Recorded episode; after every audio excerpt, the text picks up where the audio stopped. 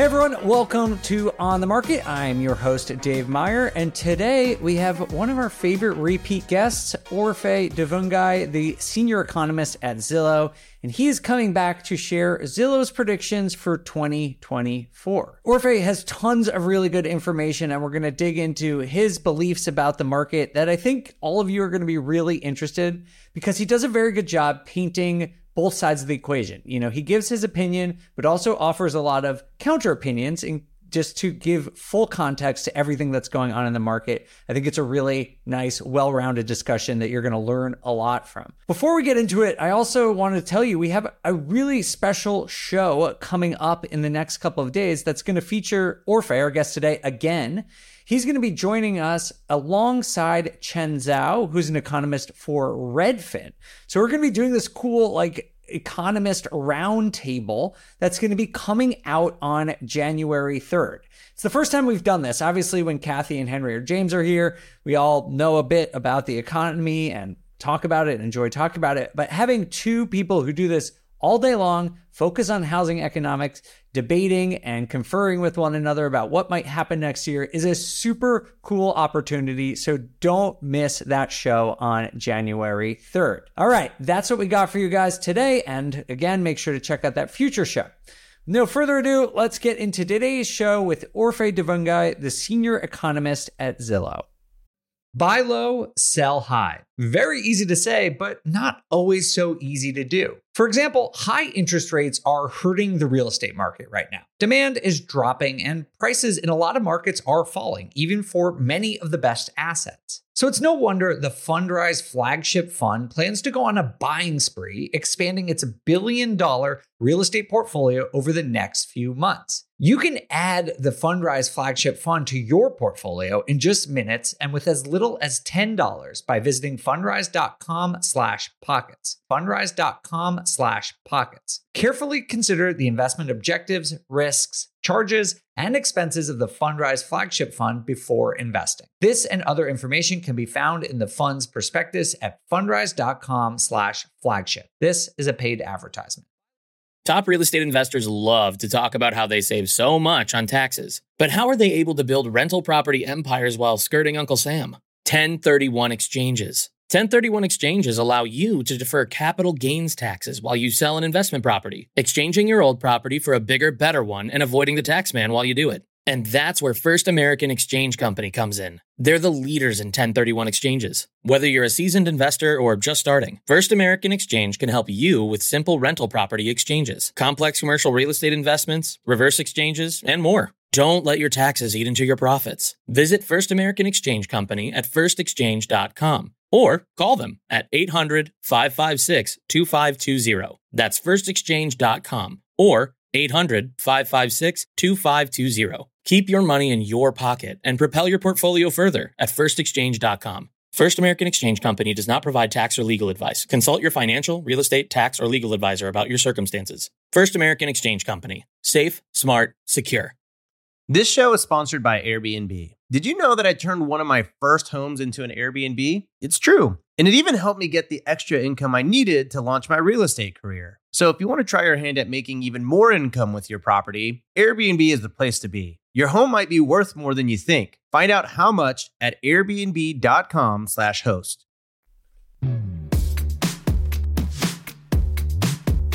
Orphe, welcome back to the show. For everyone who missed your first appearance on On the Market, can you just tell us a little bit about yourself and your involvement at Zillow? Totally, yes. I'm uh, Orphe Divounguy, a senior economist on the Zillow economic research team.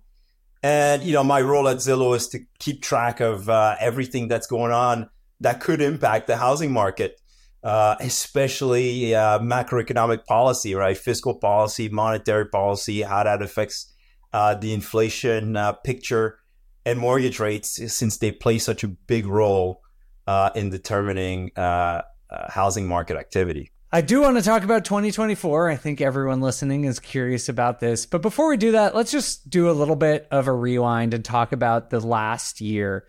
Do you have any reflections on data predictions you made in 2023. Um, let's just, st- I'm sure there's too much to, to, to let, let me be specific. How about inventory? Like, tell me about, let's, let's just pick a topic that I think inventory was such an important factor in 2023. Like, what are your thoughts on how we did with 2023 in respect to inventory? First, let me just start by saying going into next year, I think the housing market is going to be kind of a big reset, right? So housing market's kind of resetting. We're seeing a normalization in terms of price growth and rent growth. Uh, we were faced with a supply constrained housing market for most of 2023, uh, but things are improving. Uh, and new listings are no longer declining. The deficit in new listings relative to uh, the flow of homes coming on the market monthly before the pandemic, uh, that deficit has shrunk. Uh, you know, and so we're starting to see that new listings are probably not going to be uh, as much of a drag on inventory as they've been in the past. You'll also have more new construction homes under construction right now, still near an all time high. And so we'll have more inventory coming in 2024. Now, going back to 2023, it's been a story of a supply constrained housing market, right? Yes, demand had fallen a little bit, uh, but supply fell by a lot more. And as a result, price growth continued, prices continued to increase pretty, pretty strongly. Uh, and, uh, but transaction, the flu, the number of homes sold, uh, declined, uh, significantly in 2023. Uh, in terms of my predictions, my past predictions. So I, I, you know, I mentioned to you, Dave, I, I also have a podcast and we decided to do an episode where we would uh, kind of confess all the things we got wrong in terms of yeah, I like doing that at the end of the year. It's important to like purge to purge everything that you hopefully we learn a thing or two uh, during the past. Exactly. Year. I think the consensus for most most economists uh, at the end of 2022 was uh, 2023 was going to be a slow year. Uh, you know, in terms of everything, right? We were going to see the stock market was probably going to uh, uh, plunge a little bit. we were planning to. We were saying, hey the soft landing scenario is unlikely. Uh, the Fed cannot bring down inflation without causing the unemployment rate to increase. Uh, some people, uh, I call them the charlatans of doom and the prophets of gloom, right? Some people went yeah. extreme and thought, hey, everything's going to crash in 2023. Some of us uh, that I think were a little bit more reasonable in thinking, okay, maybe we'll end up in a mild recession, right? And the US economy uh, managed to avoid all that. The consumer is extremely resilient. Uh, the Fed's probably going to deliver soft landing. I say probably because it's not assured yet. Uh, and so, you know, it's just been full of beautiful surprises. Uh, the stock market, the S&P 500 is up almost 24% year to date. Uh, income, real incomes have increased after declining in 2022. Financial wealth increased after declining in 2022 housing wealth increased after declining in 2022. So 2023 has been a fantastic year uh, for the American household. Yeah, I, I do want to get into that because that is, you know, I think a lot of people hear that and probably uh, don't feel that directly. But when we talk, you said, you know, th- this last year is a supply constraint, and in 2024, you think might was trying to see some inventory. Can you provide just some context behind that like how low is inventory compared to pre-pandemic levels or to a historical average? Yes i mean last time we checked i think inventory is something like 40% below pre-pandemic levels. Oof. is a huge gap to fill. Right. Right? Uh, it's basically was basically due to the flow of existing homes well below uh, normal right? That's actually changed. New listings are now 14% below pre-pandemic levels. The flow of homes coming, existing homes coming on the market on a monthly basis is now down 40, 14% compared to pre-pandemic levels. Uh, at this year was down 35% at some point, right? And so we're starting to see this improvement, uh, in the flow of homes coming on the market, uh, despite the fact, of course, that uh, the majority of homeowners, like 92 or 93% of homeowners have a mortgage rate, mortgage rate below 6%. And so we're really seeing this improvement. I think a lot of sellers are starting to think, okay, uh, you know, things are looking good. Uh, my, I still have my job. The unemployment is 3.7%. Uh, life events are getting people to, to, to shake loose from that rate lock and, and potentially come back. And I think that's positive for housing uh, going going forward. And it's reflecting if you look at the uh, real estate valuations in, in, the stock market, it's showing right. The soft landing scenario is conducive to more housing market activity. Got it. Okay. Well, I, I agree that it would be positive if if this is correct.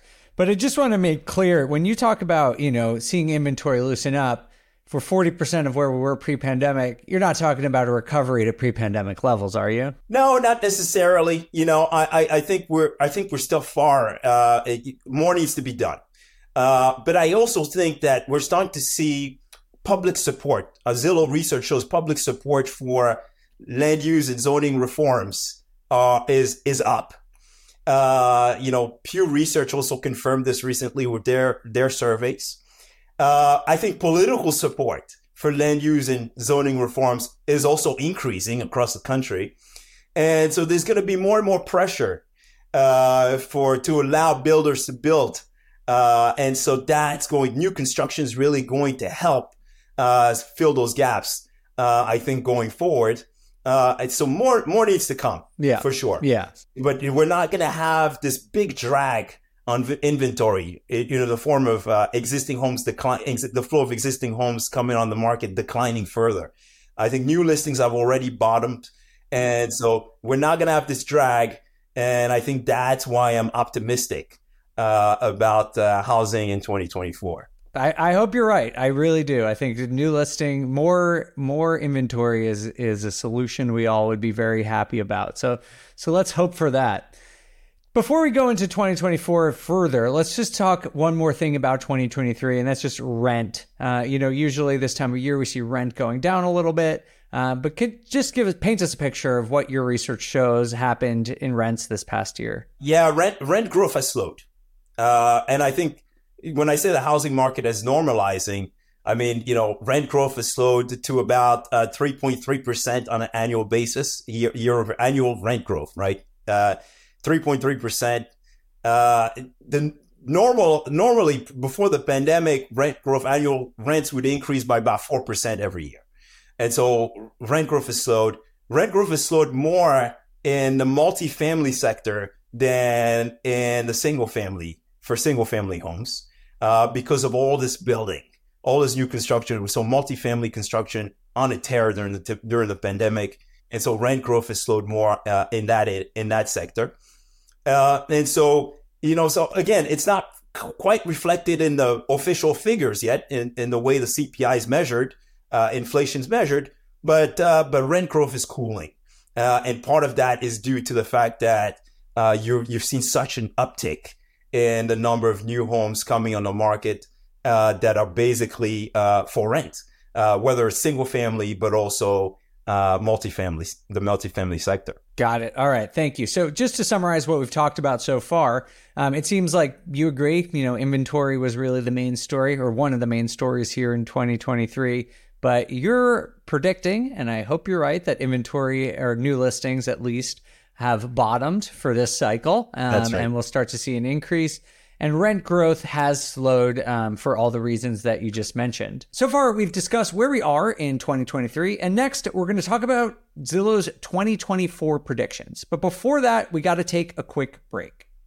Remember when you had to pay to get a lead's phone number? It was like the dark ages until Deal Machine made skip tracing a thing of the past. Now, with your Deal Machine plan, you'll get unlimited access to phone numbers and contact information for no extra cost. That's right, get high quality, reliable information trusted by leading financial institutions, all fully compliant with the federal Do Not Call list. Explore over 150 data points, including age, gender, marital status, occupation, and a ton more. Trust me, this is the data you need for off market deals. With new filters, people flags, and color coded phone numbers, lead management just got a ton easier. Ready to step up your investing game? Sign up for a Deal Machine plan today and gain immediate access to this unlimited treasure trove of contact information and phone numbers. Just head to dealmachine.com/bp. Transform your lead generation and deal making strategies with Deal Machine. Sign up today and start exploring the unlimited possibilities at dealmachine.com/bp.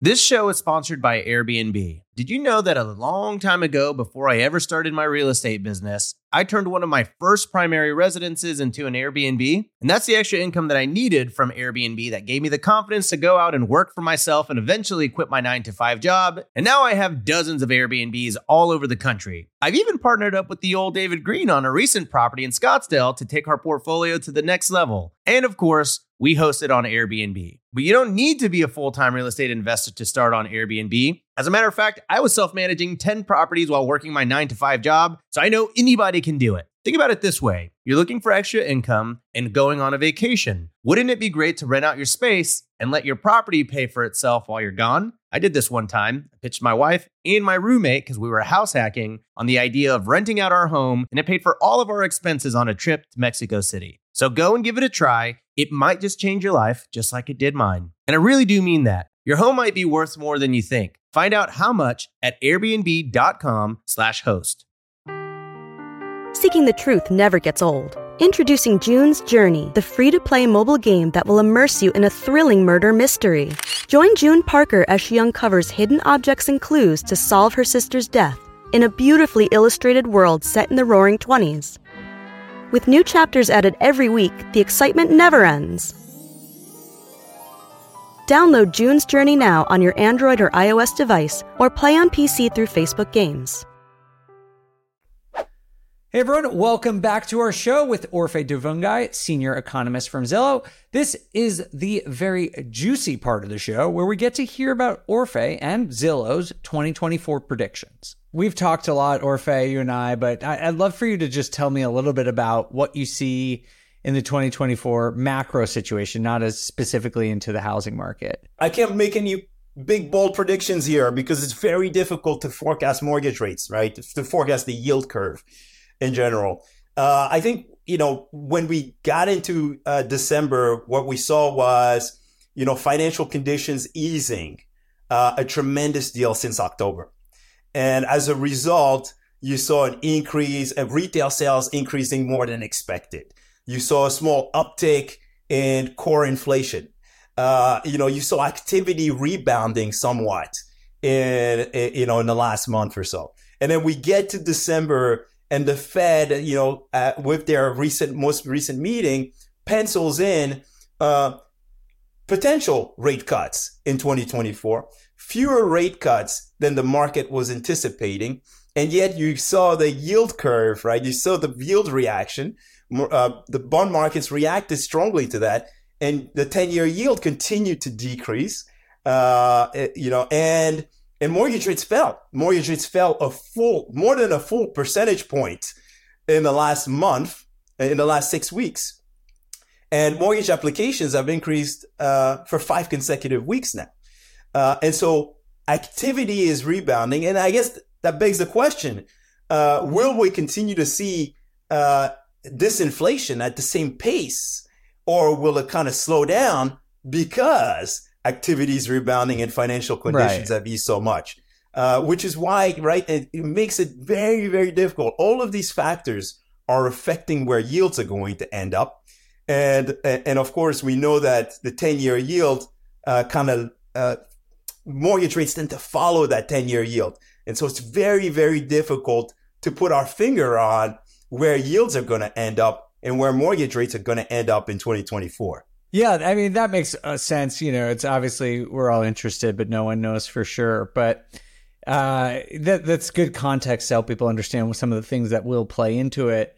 But just to, tell me about the the U.S. economy in general. Like you talked a little bit about will inflation sort of heat up again given the market's reaction to recent Fed news. Um, do you see the economy heating up, uh, slowing down, or just you know, absent housing markets, absent yields, just t- talk. Let's talk about just GDP and where you think that's heading. The economy is definitely still slowing. Uh, you know, we saw uh, compared to last year, or even just a quarter ago, right? We have real GDP above five percent in quarter three of this year, right? Uh, uh at a seasonal uh, annual adjusted rate uh, that's cooled down. You look at GDP now, uh, real GDP is now uh, estimated at about 1.2% for, for uh, right for quarter four.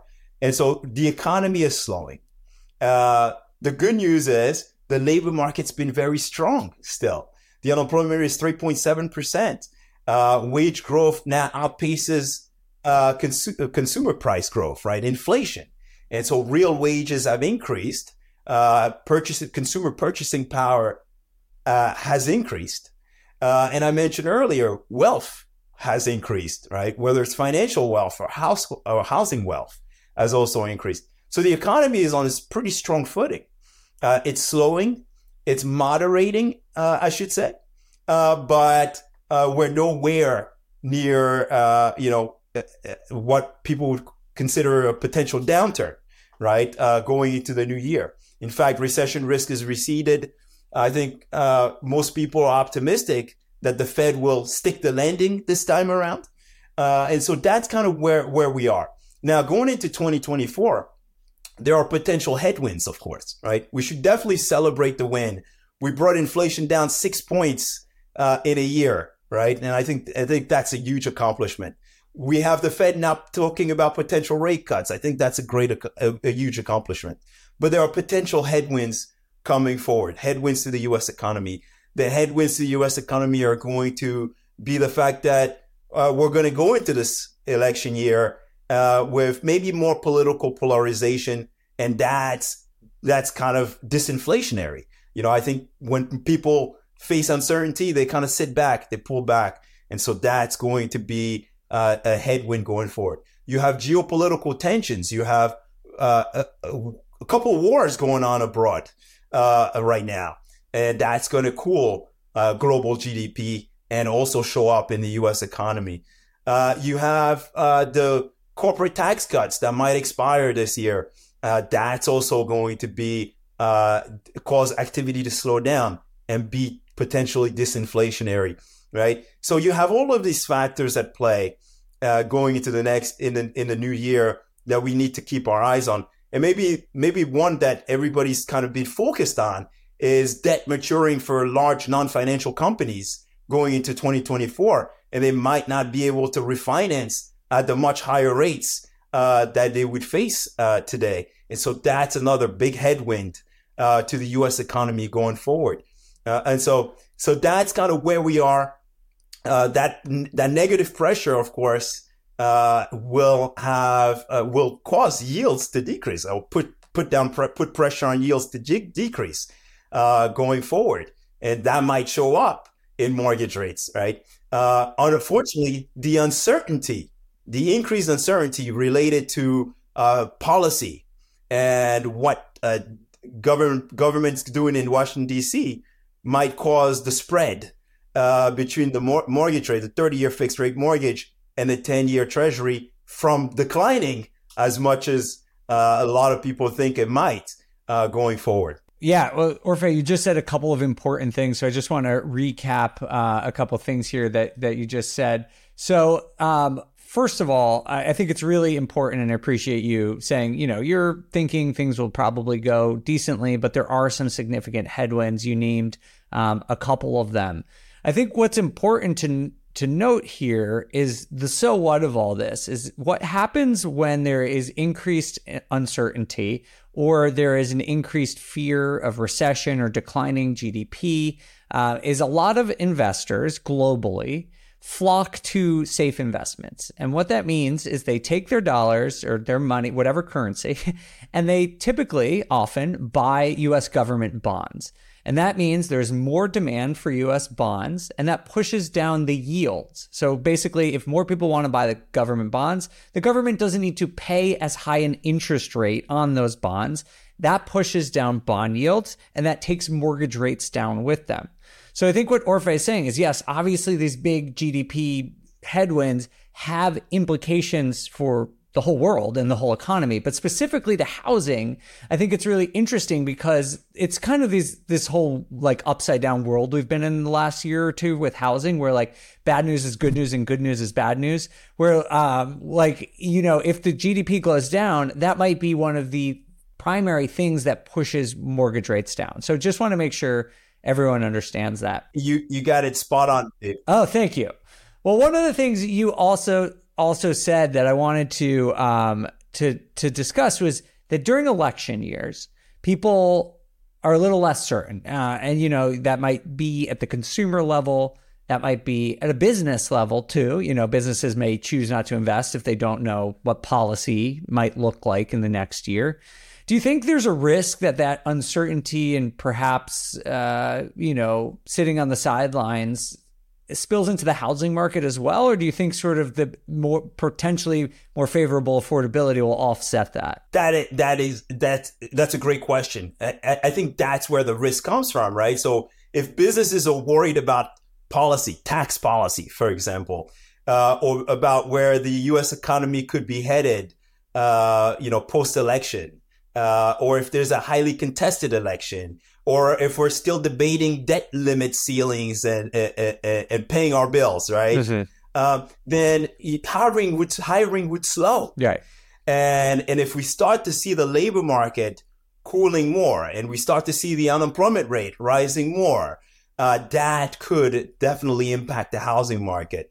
I would say, look, it's one thing to wish for mortgage rates to come down, but the last thing you want is to lose your job because you can't qualify for a mortgage if you lose one, right. if you lose your job, right? True. And so, yes. and so it's really important that uh, as we continue to wish for mortgage rates to ease, uh, that we don't wish for mortgage rates to fall off a cliff. Totally. Uh, because that would mean we're in a lot of trouble. Exactly. Yeah. People are like, oh, rates get down to three or 4%. It's like, I don't want that that means we're in a pandemic or we're in a massive That's global right. financial crisis. Please know, like something has gone wrong if mortgage rates are 3%. And clearly that we, we've seen that over the last couple of years. That's right. So I, I agree. I, am all with you in terms of, uh, I'm, I'm not making a, an S, a prediction here, but my hope would that rates come down slowly as appropriately. And so it's sort of a, an appropriate balance of restoring some affordability to the housing market while maintaining a growing U.S. economy. Let's all hope that's that's possible. That's right. I think my my my, you know, when I think about the headwinds and tailwinds, I think you know rate stability, get finding that new level, right, uh, that new normal, uh, is what I'm hoping for in 2024, uh, because it means we've accomplished the uh, the elusive soft landing. It'll be interesting to watch that. Uh, so let's just go full shift into 2024 and about what Zillow is looking at. So what are the things you're really interested other than what we've talked about before looking into in terms of the housing market?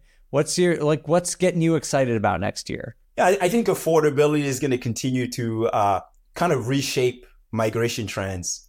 Uh, you're going to continue to see some of the more affordable markets attract more and more people.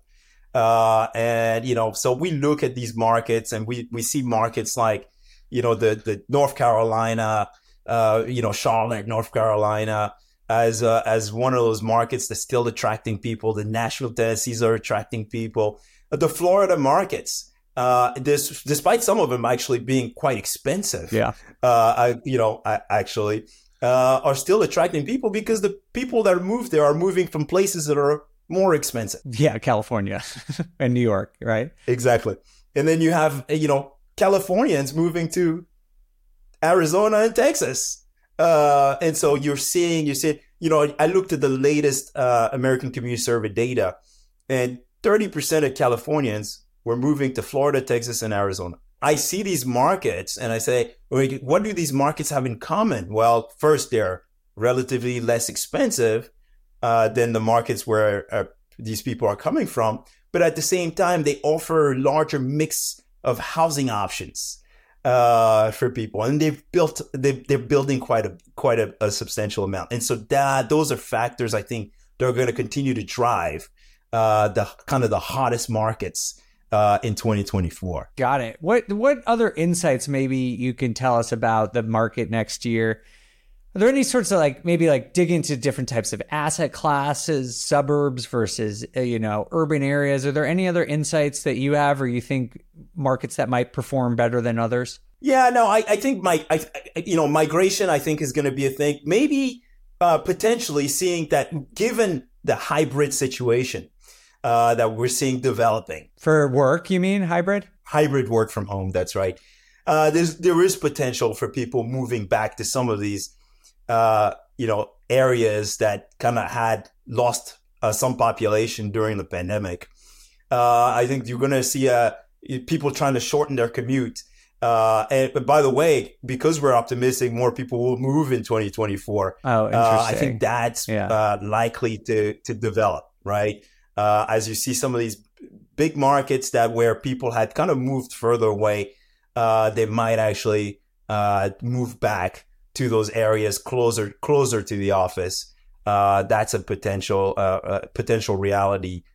you know, you look at these markets like San Francisco, for example you know, I, I don't think, I don't foresee a continued uh, decline uh, in a market like that, uh, despite the affordability uh, situation. Uh, so that's kind of what I think when it when it comes to urban uh, versus rural. in terms of like who's moving, I think altogether people still prefer the stability of home ownership. Zillow research shows that the bulk of home buyers, I think something like 78% of home buyers are, uh, have at least a pet or a kid, right? So like their parents or they have at least one pet. Uh, you know, because it's still kind of tough, uh, for some renters with large pets, especially, uh, to find, to find a, you know, to, to get the options, right? That they, that they, they want and need.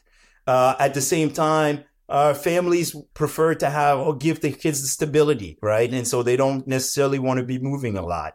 And so uh, I think people still prefer the stability of home ownership.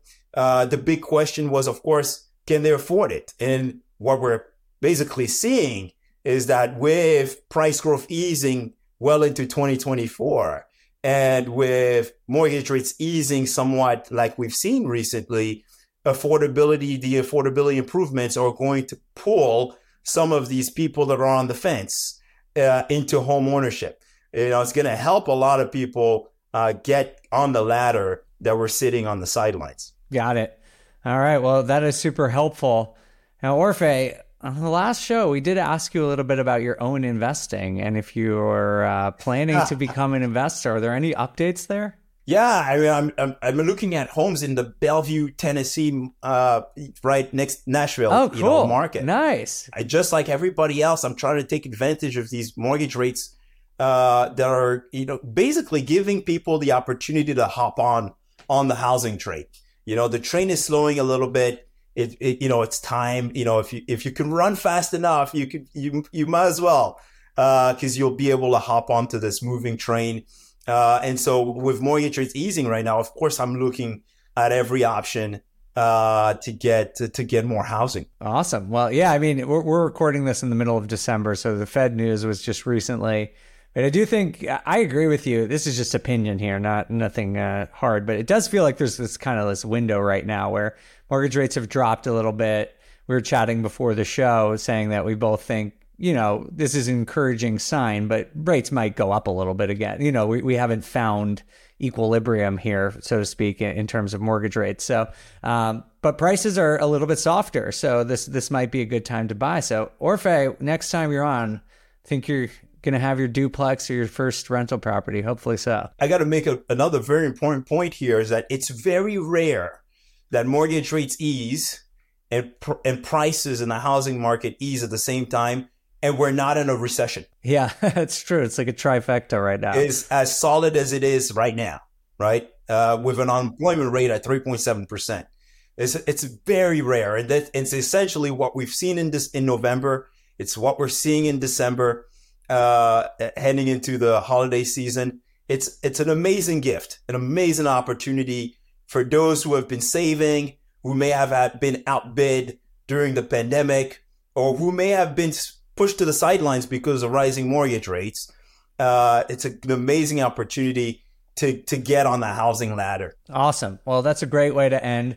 Orphe, thank you so much. For people who want to follow you, where should they do that? Yeah, Zillow.com forward slash research is where all of our work uh, goes. And of course, you can find me on LinkedIn, on social media, and uh, happy to answer any questions or, or keep the conversation going. Oh, awesome. And if you want to get more of Orphe, he's going to be on another show here on On the Market in just another week or two, where Orphe and Chen Zhao from Redfin are going to be joining us for a economist panel. So we're going to have a roundtable discussion, not with the normal on the market crew, but with Orphe and Chen, two previous favorite guests of many of our audiences. And so we will uh, have him back. So make sure to check out that show in a couple of weeks. Orphe, again, thank you so much. Thanks for having me, Dave, and looking forward to the next one. On the Market was created by me, Dave Meyer, and Kailyn Bennett. The show is produced by Kailyn Bennett with editing by Exodus Media.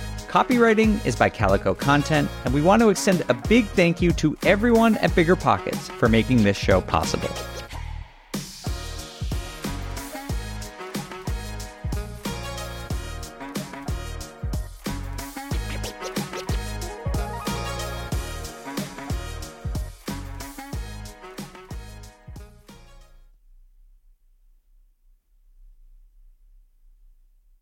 Investing in small multifamily properties is probably the most popular niche in the entire Bigger Pockets community, and there's a good reason for that. You can put as little as 3.5% down and own up to four units. So just think about that for a second. You can house hack where you live in one of the units, but in addition to having a place to live, you still have three different groups of tenants helping to pay down your mortgage each month. You have four kitchens and bathrooms that you could add value to to build equity. You could also turn one or more of the properties into a short term rental or a medium term rental. And all this, what I'm describing here, is just one transaction. But of course, the question is where do you find one of these small multifamily properties that you can afford? Which markets and which deals are best for you? How about after you close? How do you manage it, optimize it, keep scaling and living your life without being tied down by four leaky toilets or four fussy tenants? These are all great questions. And luckily for you, they're going to be answered in the upcoming Small Multifamily Bootcamp with Chris Lopez and Leka Devatha. So